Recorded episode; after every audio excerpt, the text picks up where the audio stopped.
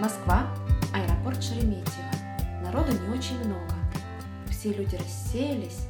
Кто-то спокойно прогуливается по магазинчикам free, кто-то пьет кофе в кофемании или шоколаднице, а кто-то провожает взглядом через большие стеклянные стены отъезжающие от терминала самолеты. Легкий шум объявлений как бы прогуливается по аэропорту, вставляя свою ноту в атмосферу ожидания. Пассажиры рейса 7428 КH приглашаются на посадку к выходу номер 21. «О, наш рейс, доча! Бери свою кису и пойдем!» Как-то резко встрепенулась я. При переезде на новое место главное создать ребенку доверительную и в чем-то близкую к привычной атмосферу. Это поможет ему легче адаптироваться к новому миру – как известно, игрушки – это самые верные друзья детей, поэтому чемоданы были полны ими. Отобрано самое дорогое сердцу, ведь все вести невозможно, да и не нужно. Большая плюшевая кошка в бело-рыжую полоску поехала с нами в салоне самолета. Она оказалась больше, чем чемодан, да и сама дочка.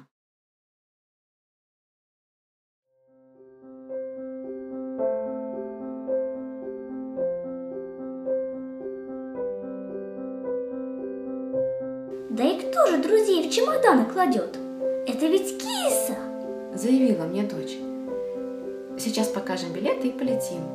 Хочешь, мы можем поиграть с тобой в одну интересную игру, которая называется «Большой прыжок», говорю, становясь в очередь на посадку. Мы что, должны заходить в самолет большими прыжками? Почти. Нежно улыбаюсь Чаду. Только он будет один. Входя в кабину, ставь ногу делающую первый шаг твердо и уверенно. Она будет опорной. И сделай рывок, как бы готовясь перепрыгнуть лужу. Однако при этом вторую ногу закинь легонько. Самолетик понесет нас далеко-далеко. А потом, выходя именно этой второй ногой, ты должна выпрыгнуть из салона самолета. Так мы сделаем большой настоящий волшебный прыжок из Москвы в Париж, из России во Францию. Есть еще один важный нюанс. Перед прыжком загадай, куда ты хочешь попасть. Например, можно подумать так. Я сейчас прыгну в мир радости или волшебную страну приключений. Ну как, интересно? Да, очень. А я могу прыгнуть в будущее? Конечно, туда, куда мы едем, это наше будущее, причем ближайшее. А если я упаду? А что ты обычно делаешь, когда падаешь? Иногда плачу, а иногда нет. Потом встаю. Многие люди, прыгая, падают, потом отряхиваются, снова прыгают или просто идут дальше к своему будущему. Точно так же и в большом волшебном прыжке.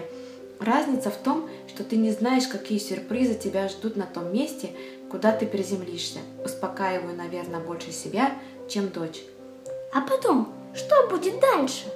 А дальше будет все другое. Новый дом, новая семья, другой язык, новые друзья, новая школа, новая жизнь. Я поняла. Мы сейчас находимся между прошлым и будущим. Захожу в самолет с мыслью, одну реальность от другой для нас отделяет всего лишь шаг. Он может быть длиной в километры, часовые пояса, сказочные колодцы или норы кроликов. Наш портал – это аэропорты. Мама, вот наши места. Проходи, давай кису подержу. Садись, пристегивайся. Возвращает дочке ее кошку, она усаживает рыжую подружку к себе на колени. И воля-воля! Раздался неожиданно женский голос позади меня, за которым последовал поток непонятной французской речи. Ну вот, началось, понеслось у меня в голове, и мощная лавина бесконечных мыслей прорвала плотную психологическую плотину запретов – из разных тайных уголков подсознания посыпались обрывки страхов и сожалений. Что же я натворила? Все же было хорошо. Любимый город, любимая работа, круг интересов, семья, друзья. Все тут. Зачем я это делаю? Я увидела, как вся моя прежняя жизнь в одно мгновение превращается в воспоминание. Мое настоящее в одно мгновение стало прошлым, а прошлое — застывшим слепком. Все, что еще вчера было значимым и без чего я себя не мыслила, превращается в простую память. Мои былые радости и страдания, беды и победы – все остается там, где они были пережиты. Перед глазами пронесся образ, как разные кусочки событий становятся на свои места, а я уезжаю. Уезжаю туда, где нет никаких следов прошлого. Что будет, если я не смогу найти свое место в новой среде, не смогу самореализоваться в новой жизни? Ведь придется все начать с нуля. Ты что так заморачиваешься? Все-таки не в пустыню едешь. Не знаю, страшно. Ты это брось. Если ты будешь меня вызывать по каждой мелочи, говорит мой внутренний страх, да еще такими сложно философскими оборотами я быстро истрачусь. А потом нагрянет депрессия, а ее уже просто так не прогонишь. А она-то тебе уж точно не даст самореализоваться. Это будет противоречить ее интересам. Да и потом, жить, идя навстречу к будущему, всегда интереснее, чем к прошлому. Тем временем самолет взлетел, набрал высоту и даже уже был готов к посадке. Дело сделано. Новая жизнь распахнула двери французского аэропорта. Мы ставим уверенно наши шаги, завершая прыжок в загаданное приключение. Игра началась. Bienvenue en France.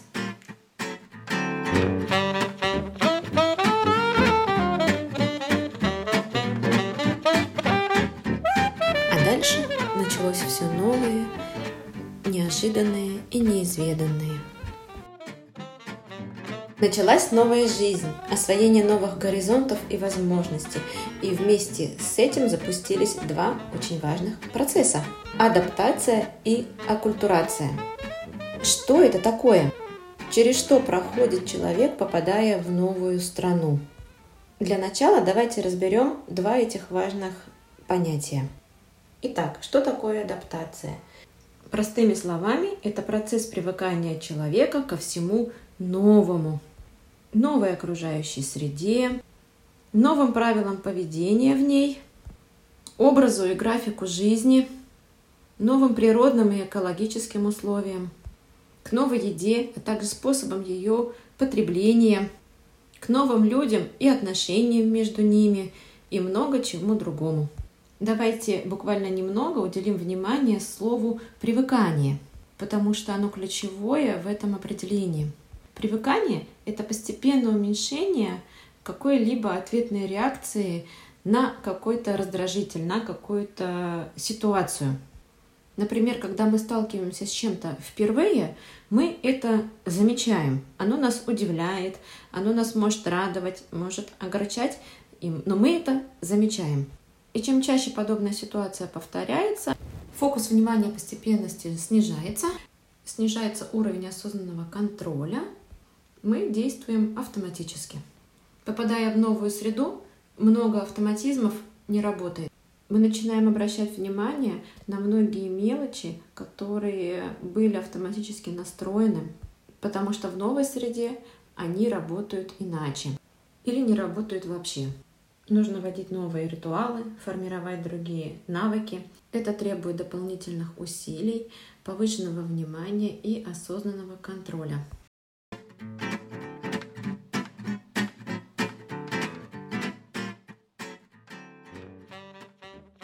С этого момента времени прошло пять лет. Ну что, солнце, можешь оглянуться назад и поделиться своими впечатлениями с миром? Ну что, интересно было адаптироваться тебе? Да, мне очень понравилось, хоть и было вначале нелегко. А что было для тебя самым интересным? Когда я приехала во Францию, я не говорила на французском языке. И самым таким необычным для меня было то, что я заводила друзей, не говоря по-французски. И мы общались жестами, рисунками, чем угодно. А страшно было?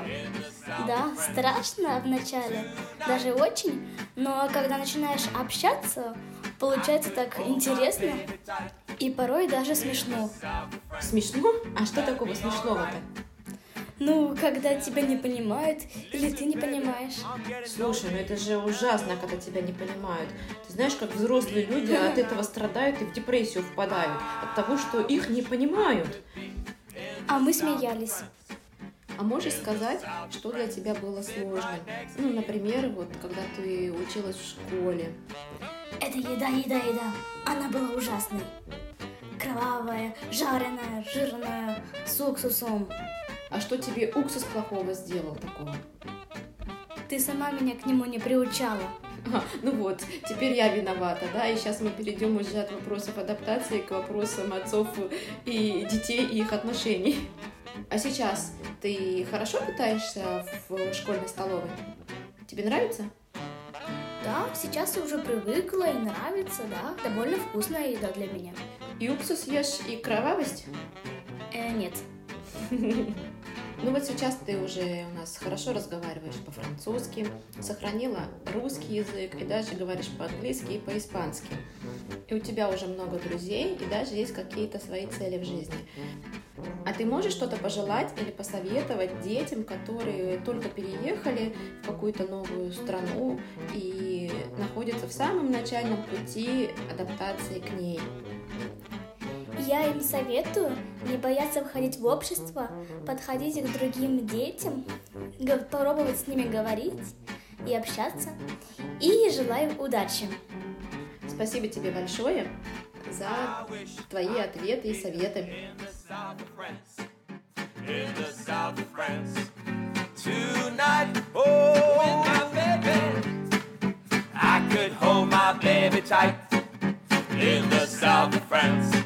That'll be alright. Listen, baby, I'm lonely and blue. Just being here without you.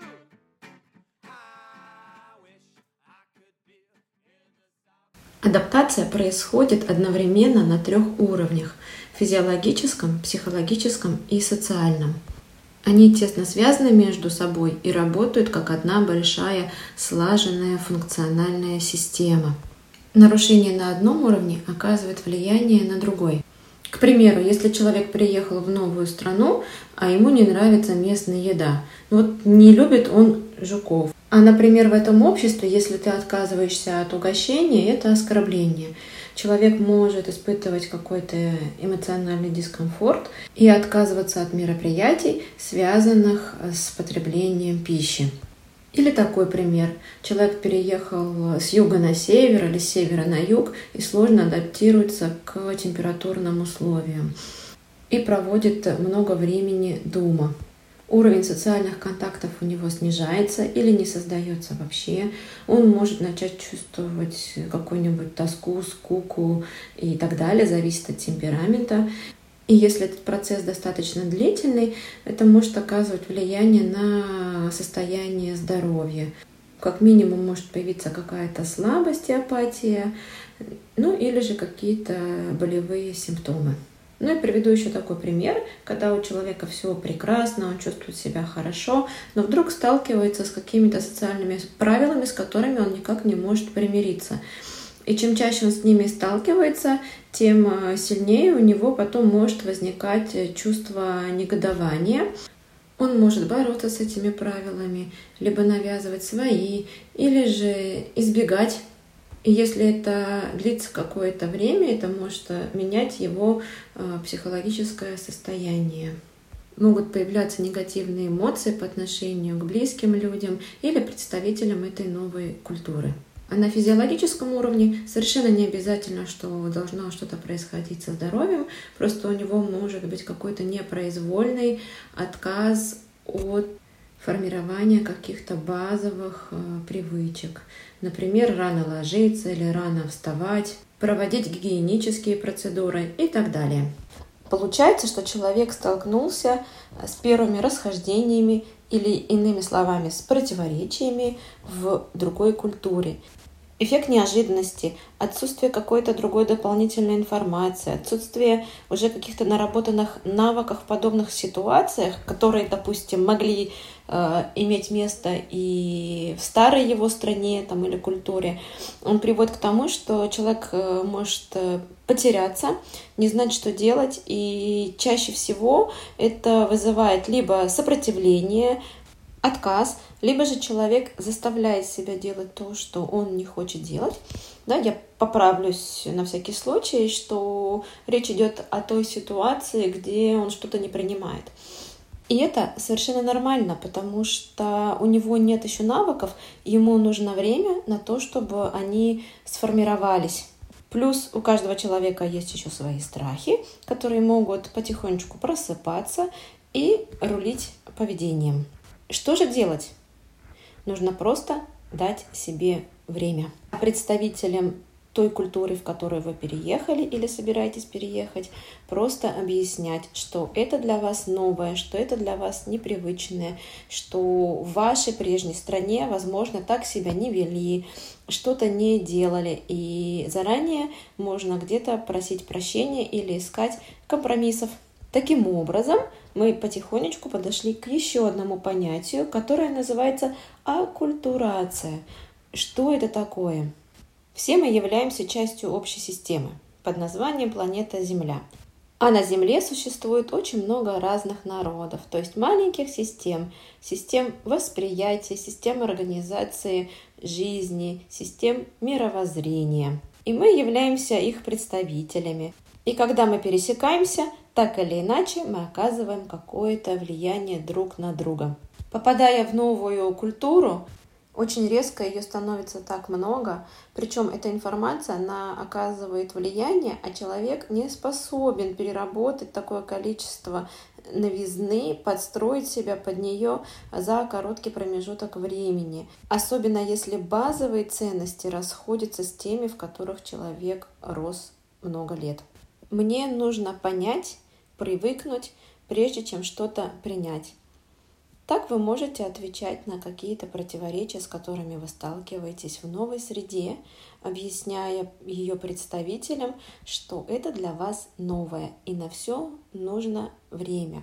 И помните, вы тоже на них оказываете влияние, являясь человеком из другой среды, представителем другой системы ценностей, другого мышления. И у них также могут быть какие-то страхи и тревоги. Поэтому и возникают какие-то межкультурные противоречия. Выход такой. Относитесь ко всему с юмором. Читайте межкультурные анекдоты, которые показывают, какие мы с вами все разные. Да и пригодиться они могут в некоторых ситуациях, чтобы разрядить обстановку. В любом случае, процесс адаптации к новой среде, к новой культуре, к новым условиям жизни и к новой логике организации жизни обогащает нас, дает нам новые какие-то ориентиры, горизонты и выборы. И самый главный выбор – это жить. И наша с вами адаптация, где бы мы ни находились, это в первую очередь про жизнь. Все мы люди, а человек, он ведь настоящий гений адаптации. Поэтому все мы являемся гениями адаптации. И в каких бы сейчас условиях жизни вы ни находились, вы сможете адаптироваться ко всему. У вас есть эта программа.